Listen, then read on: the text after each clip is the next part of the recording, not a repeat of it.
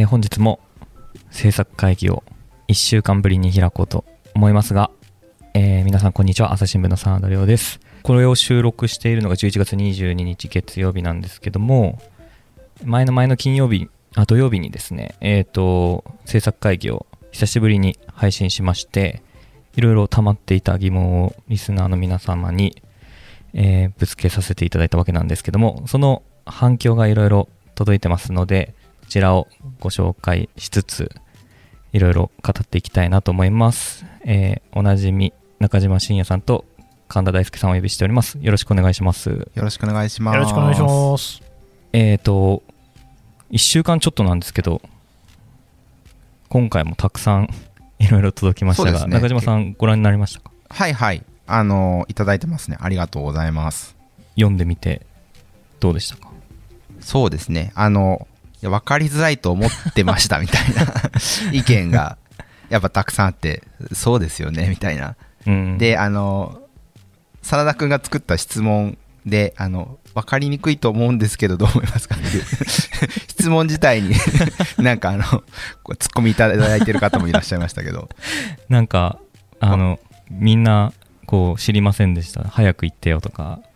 うんうん、うん、コメントいただいてます。そうですね、まあ、一方でなんかまあ他のポッドキャストさん含めて、ね、はい、あのプラットフォーム側でできることできないことがあるので、うん、まあ、あの他でも感じてる問題なのかなとは思ったんですけど、うん、はい、なんか実はちょっと前に気がついて使ってみていたみたいな方もいらっしゃいましたね。うんうんうん、その番号の振り方ですね、うん、そうですね、ナンバリングから、はい、そう私あのその前回真田さんにあのーAmazon Music 使ってるっていうかがあって、はいはい、あじゃあと思って見てみたら、確かに あ, あれはナンバリングがそのままあのなんでしょう、こう選べる形式になってるんですよね、はい、確かにあれは使いやすいなと思いました、うん、けどあそこで番号だけまず選べるっていう形になってたとしても、そのきゅうじゅうきゅうばんが何に当たるかっていうのを、はい、 な, ねまあ、なかなかそらんじられるわけでもないの で, そうです、ね、開いてみたらこういうカテゴリーだったみたいな、うんうんうん、もうちょっとっていう感じはありますね。なんか今回こう皆さんからこうご意見いただいて、僕も非常に反省したんですけど、こう今までちょっと本当に隠れコマンド的な要素でナンバリングを振っていて、うん、やっぱりどれがどれだっていうのをちゃんと明示してなかったので、まあ、これを機にちょっとどこかにちゃんと何番は何番でっていうのを書こうかなとも思うんですけど、まあ、どこに書こうかなっていうのはちょっと熟慮してますけどね。うん、うん、これ一個一個のエピソードにそこまでは情報載せられないんですよね。そうですね、もうひたすら見出しに何を書くかってこととナンバリングの仕分けがまあできるサービスはできるという。そうですね、うん、シャープ例えばシャープひゃくはあの伊藤さん奥山さんの回シリーズですみたいな一文を入れとくだけでも違うのかなと思ったり、その概要欄概要欄の最初の行とかにとかに、はい、入れとくだけでも、まあ、多少はいいのかなとは思いましたね。うんうん、そうですね、うん、あそれで思い出したんですけど、はい、あのメールであの概要欄ってこうあの神田さんが最後概要欄にその記事のリンク貼っとくんでっておっしゃってたり、はいはい、まあ、するけどもどっから見ればいいのっていうああご質問があったみたいで、はいはいはい、まあ確かに何でしょうね、これまあポッドキャストサービスによってもな そ, うです、ね、そ, そこの欄を概要って呼ぶのかっていうと別にそういう名前がついてなかったりするので、うん、何を指してそれを言ってるのかって確かに分かりにくかったのかなって思いますけど。そうですね、どこのサービスそのプラットフォーム使ってるかで多分見え方とどこにその概要欄が表示されるのかが違うので、こう言葉では何とも伝えにくいのかもしれない。そうですよね、うん、あのポッドキャストのその番組と見出し、はい、その、はい、その回のエピソードの見出しみたいなのはその最初の画面で出てくる、聞きたいやつを見つけようとするときには出てくると思うんですけど、はい、その見出しの先に詳細のページがあって、うん、詳しくそれについて説明している欄があるみたいなのは、はい、まあ、意外とその知らなくても聞けちゃうっていうかあのポッドキャストサービスによりますけど、それがなんか、はい、あのすごい分かりやすい形で出てくるやつと、うん、あのなんか何タップかしないと出てこないやつと、そうですね、はいはい、まあ、いじり方によってもまたなんかその階層が違ったりするんですけど分かりづらいですよね、あれはね。うん、これ、うん、だからそのもう本当どれを使う、どのサービスを使うかにそうですね、寄っちゃうってことですね。そうだからあの、まあ、一個一個 Spotify だとこう出ますとかApple だとこう出ますって言っていくか、もしくはなんかこうもう抽象的に言うんだったらその、はい、エピソードのタイトルを何回かタップしてってだ階層を下がっていくと、うん、いつかそれについての説明文がドンって出てくるページにたどり着きますとしか言いようがないのかなと思うんですけどうん、そうですね。これもだったね、アプリで見てる場合と、はい、なんかこうパソコンでパソコンでそのウェブサイト、あ、そっか、ブラウザ上で見てる場合と、スマホかブラウザ上かに全然違うと思いますけどね。そうですよね。パソコンの方がまあある意味 そ, その情報量が多いか分なんか見つけやすい部分はあるかもしれないですけど、うん、スマホだとこう一画面に表示できる情報的になんかそれが階層が深く置かれちゃってる場合はあるのかなと思うんですけど。そうですね、うん、なんかちょっと確かにそういうのをショートの動画とかにして各プラットフォームごとのあの概要欄の位置とかやったりした方がいいのかな、どうなんですかね。まあ、そ, その情報にたどり着けるかどうかっていうのもまたありますけどねそうですねなかなか、うん、まあでもナンバリングについては本当にその今回である程度そのシャープなシャープごじゅうが何でっていうのはお伝えできたので、うん、まあ、ちょっとあの、まあ、いるいらない、そもそもそこから話すとまた議論があれなんですけど、うん、いただいた意見見てる感じだと、まあ、あ今のところあってもなくてもどっちでもいいよっていう方がたくさん、うん、かなという印象は受けたんですけどね。まあ、それについてこう、はい、使いこなせてるような形でなんか提供できるのが、まあ、そういう意味で Amazon Music ぐらいしかないから、そうですね、今のところ、うん、はい、まあ、どうしても少数な方の中で、はい、まあ、それ使ってるから残してほしいっていう意見が、まあ、小さめになるっていうことなんですかね、うん、でもそのあること、そのナンバリングがあることでなんか煩わしいとか気になるとかいう意見は少なかったので、うーん、もっとねそこが分かりやすくなればみたいなご意見はありますけど、まあ、この我々としてそれ出せるかどうかはあのちょっと今そらんじてないですけど、はい、その例えば楽屋裏、そのエピソードのタイトルの出だしがかっこ楽屋裏シャープいちシャープにみたいな感じで、はい、見出しを揃えるとか、はい、カッコ制作会議カッコいちあのシャープいちシャープにみたいな感じで見出し揃えるとか、 そ, そういうんだったらできないのみたいな。ああ、これがですね、はい、シャープごじゅうって今こう朝日新聞社内の人で出てもらうときにやあのシャープごじゅうを使ってるんですけど、うん、それ冒頭何にしようかなみたいなこうシリーズできっちりこう楽屋裏とか制作会議とかタイトルが決まってるものもいいんですけど、はいはいはい、いわゆる汎用というか単発的なやつを、えー、見出しとして文字の見出しとして立てるほど、はい、立てるほどなんかまとまってないっていう、まとまってないんですよね。まあでもそういう表現考案できたらそれもありなのかもしれないですね。まあそうですね、うん、そうですね、うん、なんか何らかもうちょっとこう皆さんの意見を聞きながらナンバリングについては模索していけたらいいなとは思うんですけど、あとそうですね、こうなそもそもこう検索性を上げるためにナンバリングをいろいろ入れ、入れておこうっていう意図でやってるんですけど、うんうん、やっぱりこうプラットフォーム側の問題で、えー、検索性に差が出てしまうのはあるので、うん、やっぱりあれですね、あのこの外からでも検索できるというか外部サイトとか、うん、そういうものがあった方がやっぱりいいんだろうなっていうのは今回改めて感じたところではありますね。そうですね、まあ、プラットフォーム内でも C っていうとその文字検索がまあ、はい、できるやつは多いので、はい、その楽屋裏的なエピソードに見出しに楽屋裏っていう名前が入ってないと見つけづらいし、入ってたらそれである程度相当できるみたいなことはあるかもしれないですね。そうですね、うん、そのまあねエピソード名がどんどん長くなる問題は生じていくような気もしますけど、 そ, す、ね、そのファーストビュー、その最初の何文字以外はこ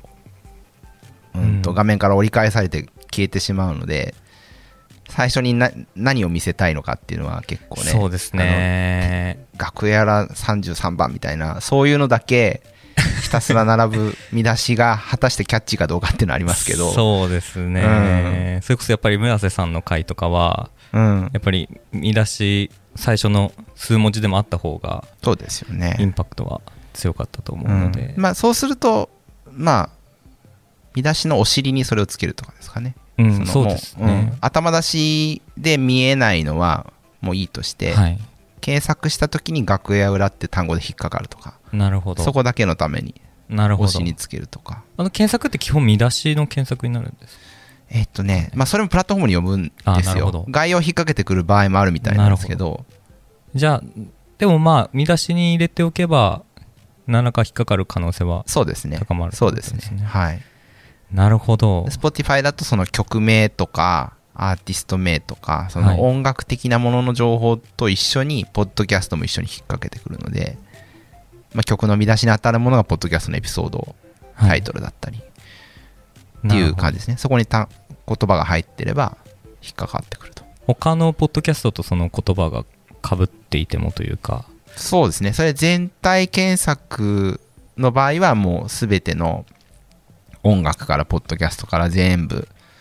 えー、その見出しが入ってるものが引っかかってきて、はい、で、まあ、そこはどういうアルゴリズムになってるか分かんないですけど何かの順番で表示されるわけですよね。なるほど、うん、でそこにあの検索した結果に上にタブがついてて、はい、えーと、音楽だけでそうとするとか、はい、ポッドキャスト番組名だけでそうポッドキャスト番組とエピソード名だけでそうとするとか、なるほど、そのタブでその条件をさらにそこで狭められますよっていうのが検索した後に出てくるので、それでポッドキャストっていうのを選ぶと音楽だが全部削れて、うん、ポッドキャストの結果だけ残るみたいな、うん、になりますね、Spotifyの場合。そっか、うん、じゃあ、うん、そうですね。じゃあそういう今ナンバリングでシャープごじゅうとかシャープごじゅういちとか割ってるものに対してもそれぞれ何か言葉を適切なものがあれば振っていけば、そうそう、うん、いいかもしれない。最重要タグだけ置くみたいないっこだけみたいなそうですね、ちょっとそういう方法も考えながらもうちょっとそのアプリ内でも検索性というか、うん、まとめ聞きしやすいような形にはしようかなと思います。ちょっと引き続きこれは検討という感じですかね、うんうん、あと中島さんからユーザーの方に質問していたことを何でしたっけ？えーと、ポッドキャストの過去回遡って、えー、聞こうと思った時にどういう動作をしているか、うんうんうん、ひたすらスクロールとかスワイプしているのか、あるいはなんかうまい検索の仕方があるのでしょうかっていう質問をして、うん、ざーっと見たところ皆さんひたすらスワイプひたすらスワイプひたすらスクロールっていう方が多かったですけど、それしかないっていう。あとはまあ Google 検索したら引っかかったものとか書いてる方もたまにいますけど、うんうん、まあ、ひたすらスワイプの方がほとんどでしたね、うんうん、辛いですって言って言っちゃいましたね。話が回数が多くなってくるとそうですよね。いちねんまえに出した面白いやつとか果たして聞いてもらえるのかみたいなきついですよ ね, ね本数が。特にうちのポッドキャストは結構多分他のポッドキャストと比べてもそうですね、配信本数多い、毎日 いち,に 本増えてますからねと思うので、うん、スクロールとなるとやっぱりきついですよね、うん、ってなるとここも結局解決するには検索性高めるみたいな話になってきちゃうんですか？そうですね、だから、うん、見出しを工夫するか、あとはもうね、あの外部のウェブサイトを作って、はい、そこにこうインデックスをうまく作っていくっていうところですかね。うん、うん、なるほど。どう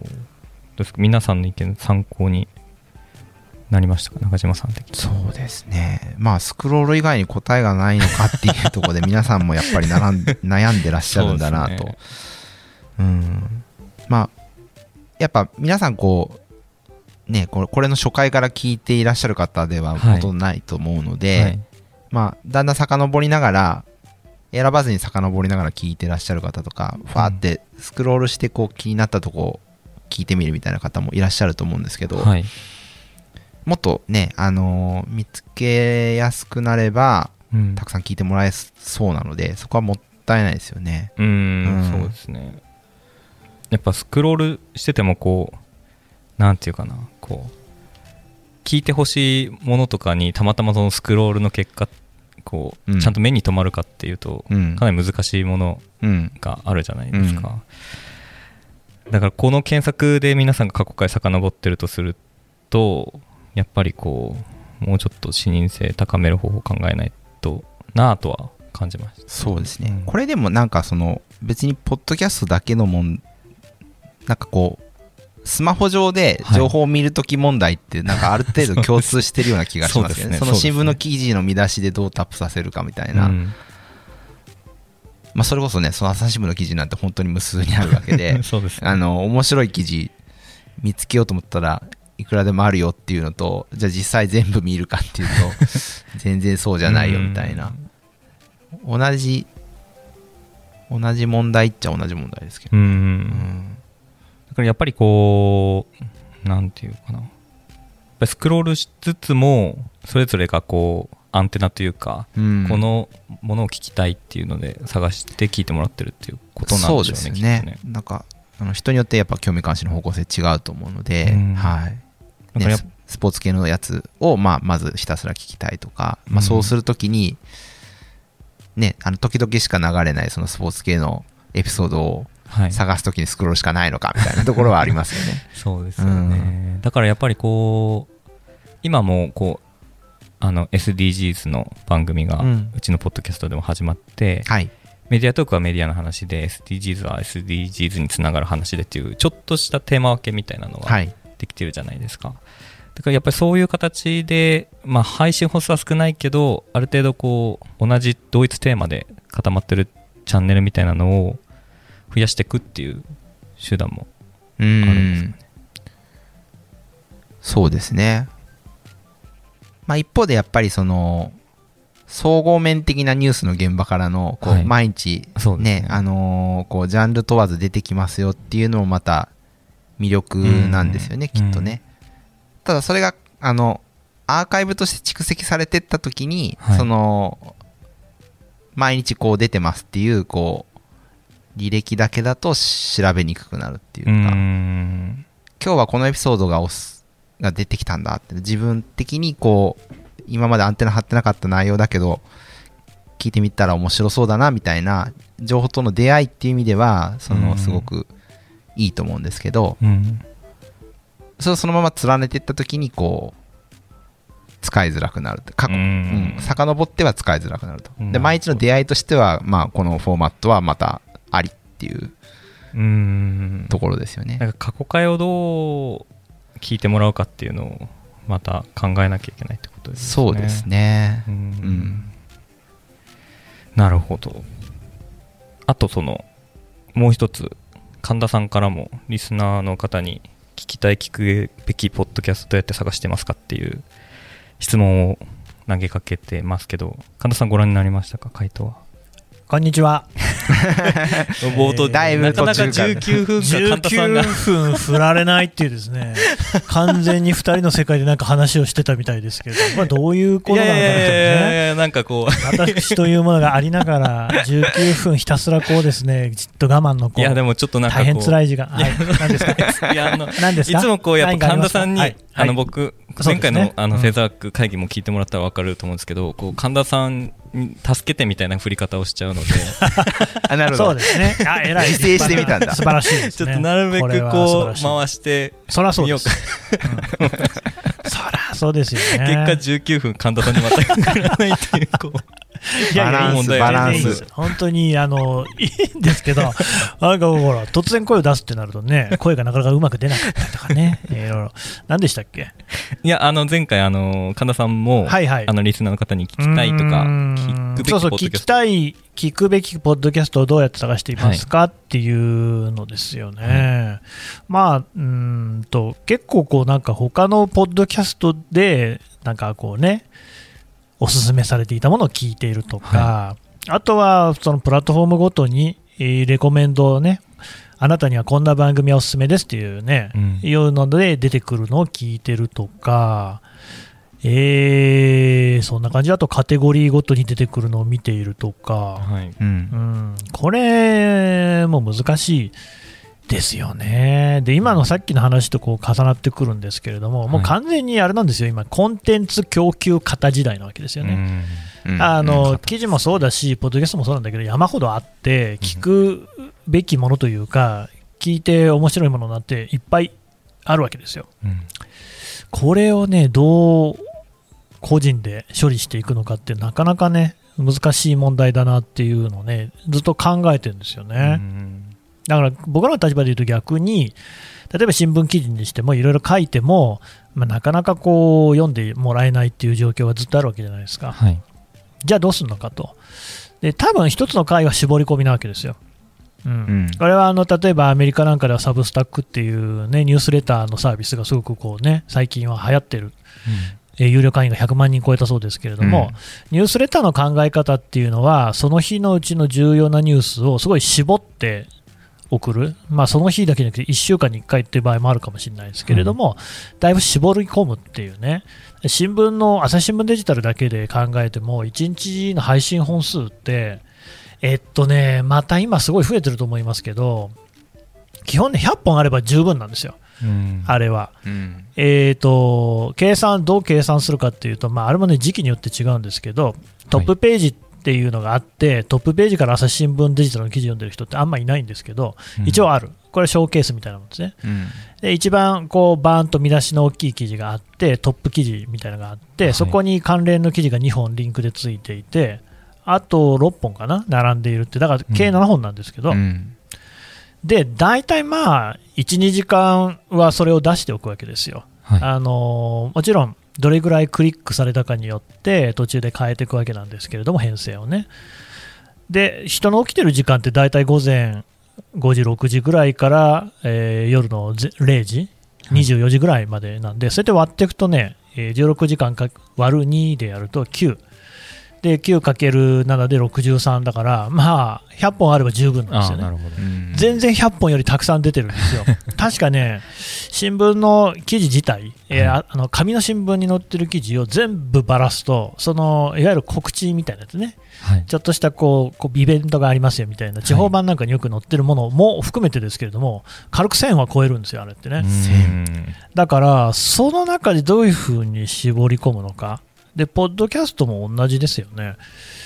うーんでこれがね多分これからはそういうその絞り込みの回路であったり、あるいはそのアプリ側でどういう風にそれを提供していくのかみたいなことが、うん、多分アプリの使われ方にも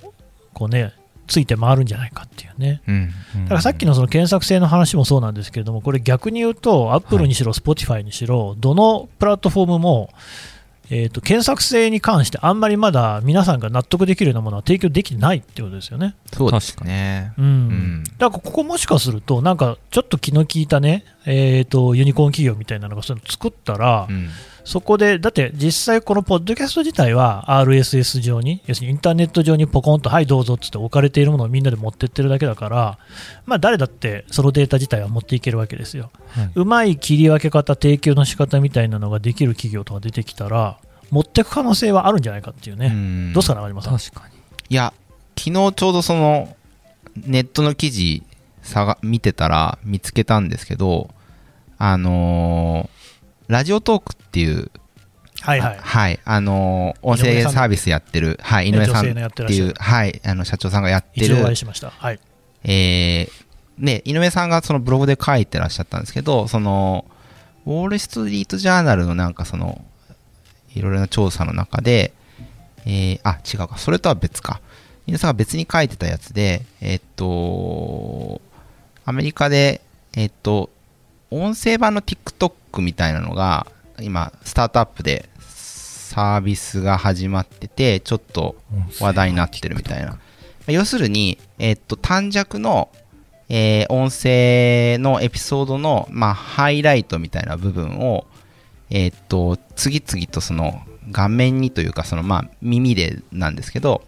えー、流れていって、なんかこう、スワイプスワイプで、次のやつ、次のやつみたいな感じになるみたいな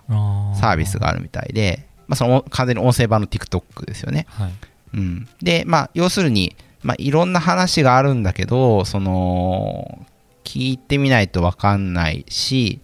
聞いてみないとわかんないから、いつものやつしか聞かないみたいなところを、まあ、そういう、ちょっと聞かせることで、えー、新しいその面白い話に出会いやすくするみたいなことをやろうとしてるみたいなのがあるみたいですね。うん。まあそれが答えなのかどうかわからないですけど、まあそういう、まあ、工夫はまだまだ余地あるのかなっていう話ですね。うん。なるほど。なんかそう考えるとこう実はこうビジネスチャンスが。あるかもしれない。そうですね。ただその会社がそれでどうやってその自社のマネタイズしようとするのかはいまいちわかんないですけどね。そうです、ね。うん。確かにね。そう。まあ、結局そのポッドキャストサービスの上に乗っかったそのアレンジみたいなもんなので、うんどうすんだろうみたいな。あれでも知ってます？モッピーとかハピタスとか。わかんないです。ポイントサイト。えっとね。えー、と例えばじゃあ旅行しますと、うん、で旅行するときに、えー、楽天トラベル使ったりじゃらん使ったりいろいろなこの旅行の予約サイトってありますよね、うんうん、でそれで、まあ、もう楽天トラベル使うって決めてる人はそれでいいかもしれないですけれどもそうじゃなくってそのモッピーとかに行くとですねそこから、えー、そのサイトを踏んでそこからのリンクで、えー、楽天トラベルなりじゃらん使うとそのモッピーのポイントがたまるわけですよ。でモッピーのポイントはあの自分で使えるわけです。だからそれは、えー、と例えば Amazon のギフト券とかと交換できる。うーんだいちポイントいちえんぐらいの感じ で, うんで例えばその時々によってキャンペーンしてたりすると楽天トラベルは いちパーセント 分のポイントしかつかないけれどもじゃらんは にパーセント つくみたいなことがあったりするわけですよ。うんそうするとそれでこう誘客をまた競い合うっていうね。ハピタスとかって大体同じようなサービスなあと他にもいくつかあったと思いますけどね。だからなんかそういうようなその、えー、どっかのサービスのさらにゲートになるようなサービスみたいなのでそのポイントみたいなのをね使うっていう。なるほど。あのね前そういう話をしていて思ったのが朝日新聞デジタルとかもそうなんですけど記事を読んでも何にもそのこう見返りがないんですよ、うん、でこれってある種この新聞社のねえー、思い上がりみたいなところがあると思ってるんですけど記事っていうのは読むといろいろこのそれを読むことによってこうお得であるというか教養になるとかねためになる情報が得られるから読んで当たり前だろってじ姿勢がどっかにあるんじゃないかっていう、うんうん、でもそうじゃなくって本当は朝日新聞デジタルも記事読んだ本数をカウントしてであのじゅっぽん読んでくださった方には何ポイントみたいな、まあ、じゅっポイントでもいいですけど、うん、いち, いち記事読んだらいちポイントと、うんうん、でそれが何百ポイントたまったらどこういうサービスが受けられますとかこういうギフトがもらえますみたいなね抽選ができますとか、うん、いうようなことをやるぐらいじゃないと多分ダメでそうすることによってむしろ読んでもらうためのねモチベーションインセンティブにすると、うんうん、で朝日新聞の記事をそうやって読んでもらえればですよああなんか朝日の記事の中にもいいのがあるんだなっていうのを読んで初めて分かるってことがあるわけじゃないですか、うんうん、ところが現状ですね、まあ、あんまり数字はあれなんですけど僕も最新の詳しい数字は知らないですけれどもえー、朝日新聞デジタルの有料会員になっていただいてじゃあ日々ねその方が何本有料会員しか読めない記事を読んでいるかっていうのを見るとですね、うんうん、めちゃくちゃ少ないですよ多分ね、うん、皆さんが想像しているよりもめっちゃ少ないんですよ。そうなんだ。あのー、上限があってごめんなさいこれも僕今さらかに分かんないですけれども例えばあのコースによってねその上限があって、うんはい、ないやつもあるんですけれども上限なんか全然達しないっていう場合がほとんどなんです、ね、なんかひゃくとかさんびゃくとかですよね。そうそうそうそう、うん、全然そんなに読んでね中央値とかもっと全然低いんですよ。なるほど。言わないですけど、うん、ってことを考えるとむしろその何かインセンティブをつけて読んでいただいてそれで朝日の記事の良さみたいなのね初めて分かる。だってほっといたら誰も読まないっっていう時代なわけですから、うん、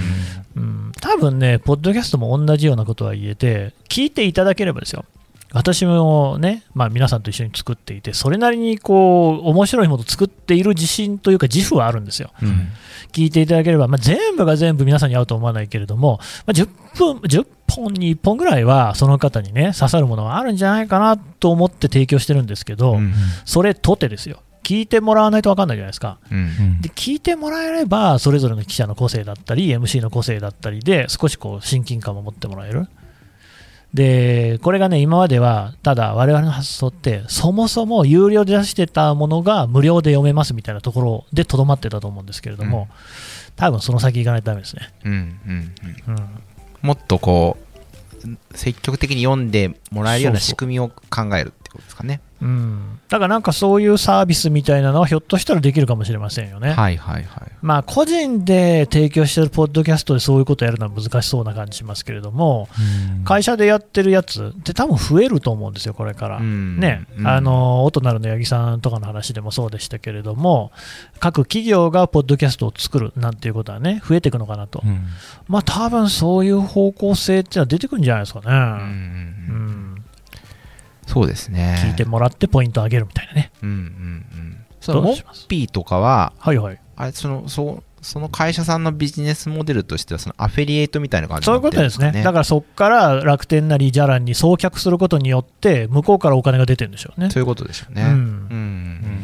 でその一部をこう、そうそう、えー、利用者さんにこう分けてるっていうのがポイントだってことですね。だからまあ利用者としてはポイントにじゅうドルができるわけですよ、うんうんうんねえー、モッピーのポイントももらって楽天なりジャラのポイントももらえてみたいなね、うんうんうんうん、なるほど、まあうまいことできてますよね。そうそう、うん、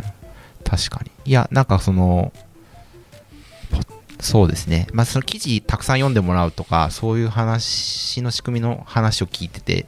なんかふとソ、ソーシャルゲームのあのあとゲーム作成していや最近全然やってないんですけどやんなさいよあのあの、はい、ログインしたらボーナスもらえますとか、あ、はい、連続ログインボーナスですね。あのデイリーミッションをいちにちこなしたら初回はそのやってるやってる、僕やってますよポイント入ります。ほらドラクエブックあれあるでしょやってるやってる必ずね、まずモンスターじゅっぴきは必ず倒すはい、その日のノルマみたいのをこなして、そのデイリンログイン系のやつの例えばご項目を全部潰しとかないと気持ち悪いみたいなやつあるじゃないですか。そうですね、うん、でそれをやりきれずに翌日行っちゃうと、ああもったいなかった昨日みたいな気持ちにさせるみたいな、うん、あれはまあすごいうまくできてますよね。でも逆パターンもあると知ってます、うんだから、はいはいはい、あのー、スポーツジムとかそうなんですけど、うんね、あの行かなくってもお金は取られていくんですけれどもまあそのスポーツジムに入っている自分というものに対する満足みたいなね、うん、あめちゃめちゃあります、ね、あどっちかというと多分新聞はそっちだった可能性ありますよねそうですね、うん、その以前はそうだったかもしれないと。ただまあそういうことではなくなってきたのかなと。うん、うん、面白い話なんですよこういうのってはね本当に。だもうゲーミフィケーションみたいな話はすごいなんかこう今の世の中 ね, ねもうたくさん工夫されてますし、それはゲームの中にとどまらずですね、いろいろ応用できる話だと思うんですよね、うん、だから各ポッドキャストが提供しているそのサブスクリプションのサービスなんか見ても、まあ、古典ラジオとかね、うん、あとこの間僕もよく聞いてるゆる言語学ラジオっていうのがね、はい、始めると言ってましたけど、やっぱり基本的には、まあまああの配信してないエピソードとかっていうのを、ね、あの聞かせるっていうのもあるんですが、まあ、それって逆に言うとですよ、やっぱりこうちょっと皆さんにお聞かせするにはなかなか難しさが伴っていたものを聞かせるってことじゃないですか、うん、えー、だからそれはもう距離の近さを利用してるっちゃ利用してるわけですよね、うんうん、お金払ってまでくれる人なんだったら聞いていただいても大丈夫だろうっていうね。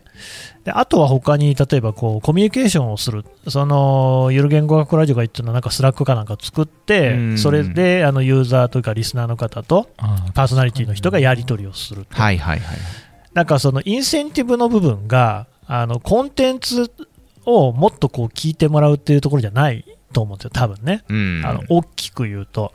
古典の場合はアーリーアクセスとかで早くねいち早く聞ける、うん、でこれだって別に黙って待ってればいっかげつとかにかげつとか待ってれば聞けるものを先に聞けるっていうことの良さっていうのは別にコンテンツの量じゃないわけですよね。そうですね。つまりこうお金を払うともっとコンテンツが読める聞けるではないわけじゃないですか、うんうん、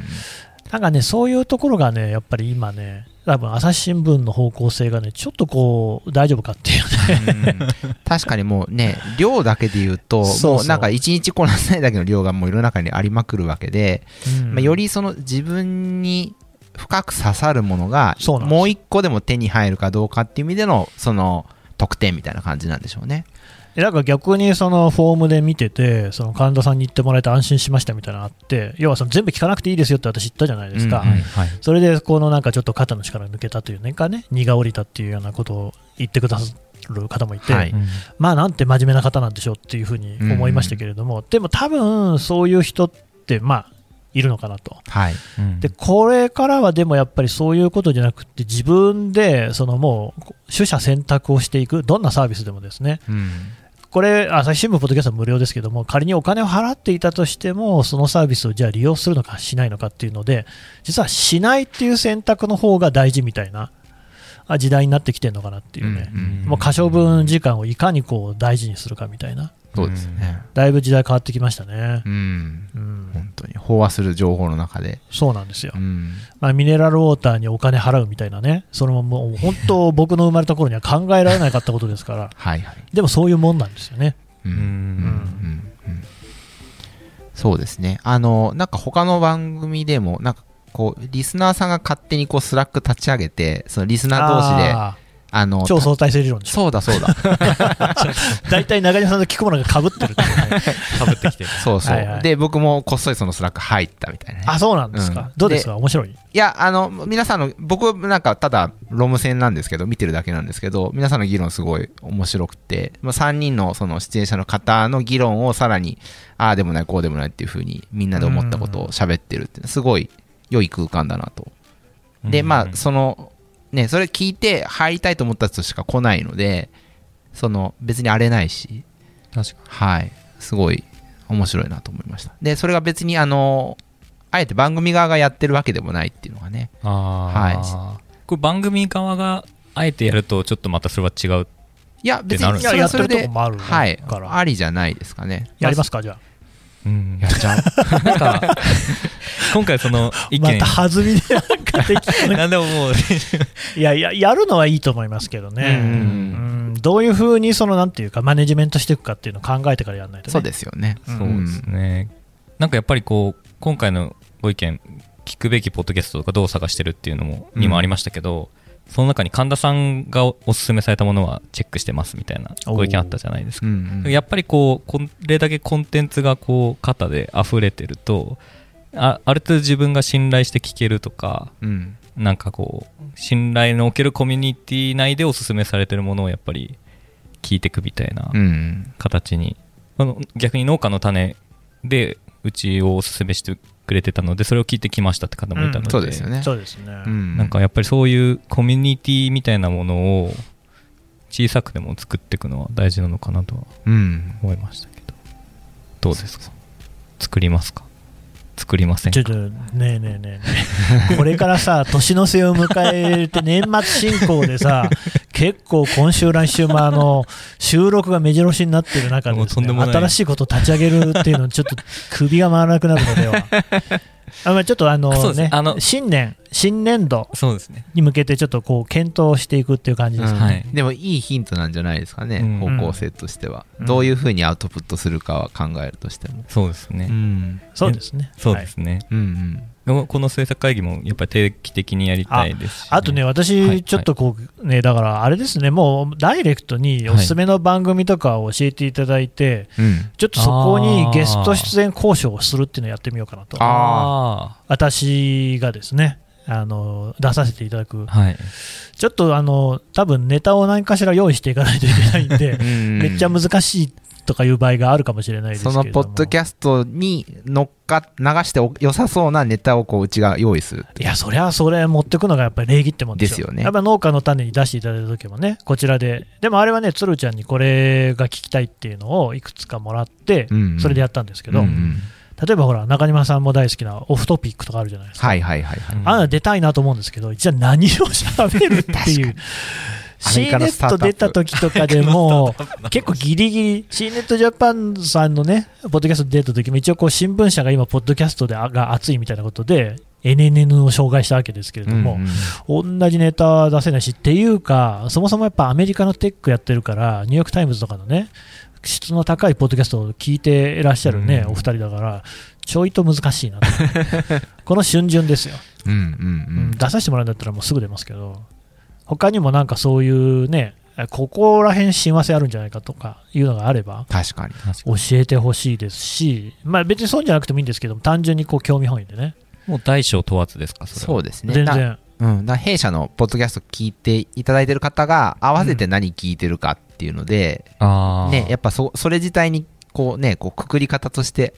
これとこれを一緒に聞いてるんだみたいな、あ、はい、確かにいうのは興味ありますし、まあ、その延長上にこう、ね、ご出演させていただいたらこうコラボの親和性あるんじゃないかなみたいなのあるかもしれないですね、うんうん、おすすめポッドキャスト、うん、普段聞いてるものをなんかたくさんまた聞いてますけどこれまたあの聞いて、えーとまたその近々いろいろいただいたご意見見ながらこういう制作会議やれればなと思っております、うん、ちょっとなるべくあれでしょ、はい、定例でやるわけでしょ、やります、にしゅうにいっかいぐらいは必ずね、はい、はい、なのでやりましょう。次回はまたこの収録が終わったら次の収録の予定を決めます。はい、はい、というわけで皆さんまたご意見いただけたら嬉しいです、えー、じゃあ今回はこの辺で締めようと思います、えー、お二人ともありがとうございました。ありがとうございました。ありがとうございました。制作会議にご参加いただきありがとうございました。ご意見ご感想は概要欄にあるフォームからどしどしお送りください。お待ちしています。